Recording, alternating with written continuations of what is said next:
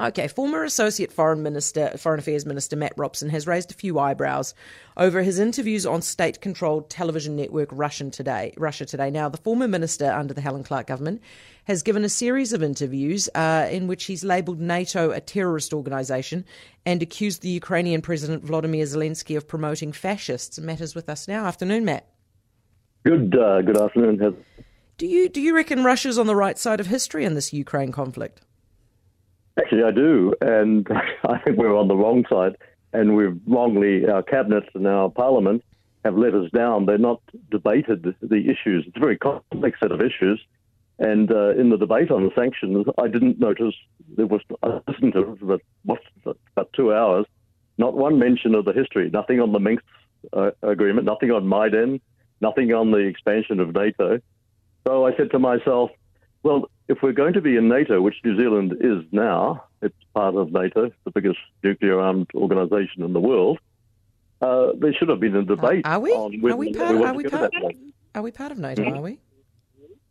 We are what's called a uh, cooperating non-member, and that's oh, the status non-member. that NATO and Sweden had. Non-member, cooperable. We're military interoperability. Uh, there's a right. specific agreement, 2010, uh, it went back before that, but uh, with the documents about how we integrate. And if anybody in the Parliament bothers to read the 19, uh, sorry, that's not, I'm going back one century, the 2021 defence uh, paper, uh, it talks about integrating further with NATO and needing to go high tech. So I'm just trying to, before I, before I was interviewed on Russian television, which is what, so to say, raised the eyebrows, and because supposedly uh, only a propaganda machine, unlike our own esteemed media. Um, I raised, I wrote in Herald, I wrote in the Dominion, and I raised these issues. And my quotes were not from uh, President Putin, who, by the way, hasn't sent me any rubles into my account, so I don't know how I'm getting paid to right. their propaganda. Look, but there's plenty of uh, Matt, historians, I'm... political scientists. Mate, I'm struggling to see how you think Russia's on the right side of history. They've gone and invaded a sovereign country and they're blowing up maternity wards and stuff like that. Like that doesn't seem to me well, to be the actions let, of the good guy. Let, us take the last point. Uh, there has not yet been on the question of war crimes in the Ukraine any independent evaluation. There has not been an independent tribunal on this. And when you have a war, you need to have independent investigators. There's been a lot of uh, material come out. There's been counter narratives to that. I'm not saying that there haven't been war crimes on either side, but I've not yet seen, and there has not well, been. Well, just take take the primary point that I made, Matt. It's a it's a country that's invaded another sovereign country. That's not okay. No, that's only if you start in February if you go further back to uh, 2014 and the overthrow of Yevtushenko, and then you go on to the civil war with um, 30% of the country, uh, the Russian speaking, particularly population against. There's been a civil war which has been funded, fueled, organized, and trained by NATO. It's been that's what's happened. 14,000 people killed between 2000 and, and those figures are the Ukrainian government and the United Nations. So are you saying? So you're saying that justifies a sovereign nation invading a sovereign nation?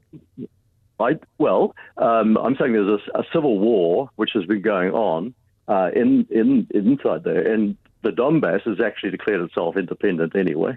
Uh, but the, the, two the two republics, yes, I do, and I say also uh, there's a dispute. You think it does justify it? Yes, I do. I think that uh, my own position, and I'm also a student of international law, is that Article 51 justifies the Russians. That's not everybody's opinion. But the question is what I would just like to point out to our New Zealand public there has not been a debate in the parliament taking up all the complex issues of the Ukraine. All we've had is one narrative. Matt, NATO um, good, Russia wrong. So, what brought this on? What, why did you feel so exercised that you wanted to go on RT and talk about it? Well, it wasn't just going on RT. I've, I've talked anywhere. If anyone rang me up, the BBC rang me up, I'd, I'd talk to them and give an opinion. What's exercised me is that, without any debate in the Parliament, any debate in the Labour Party in particular, the shift has gone into New Zealand being part of a nuclear armed uh, organisation, which is NATO. When I was a minister, I had the authority of the cabinet to say we will not be part of a nuclear armed bloc. I had arguments with NATO personnel in Europe about their stance.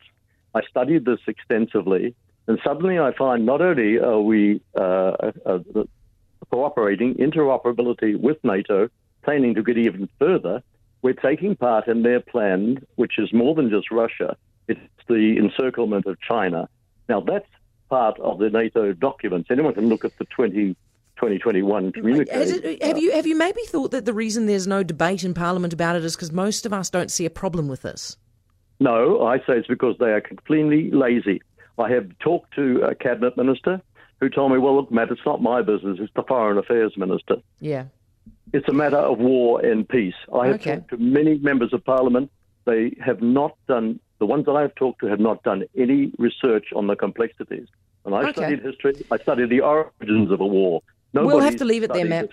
Thank you for that. I appreciate it. Matt Robson, former Associate Minister of Foreign Affairs under the Helen Clark government.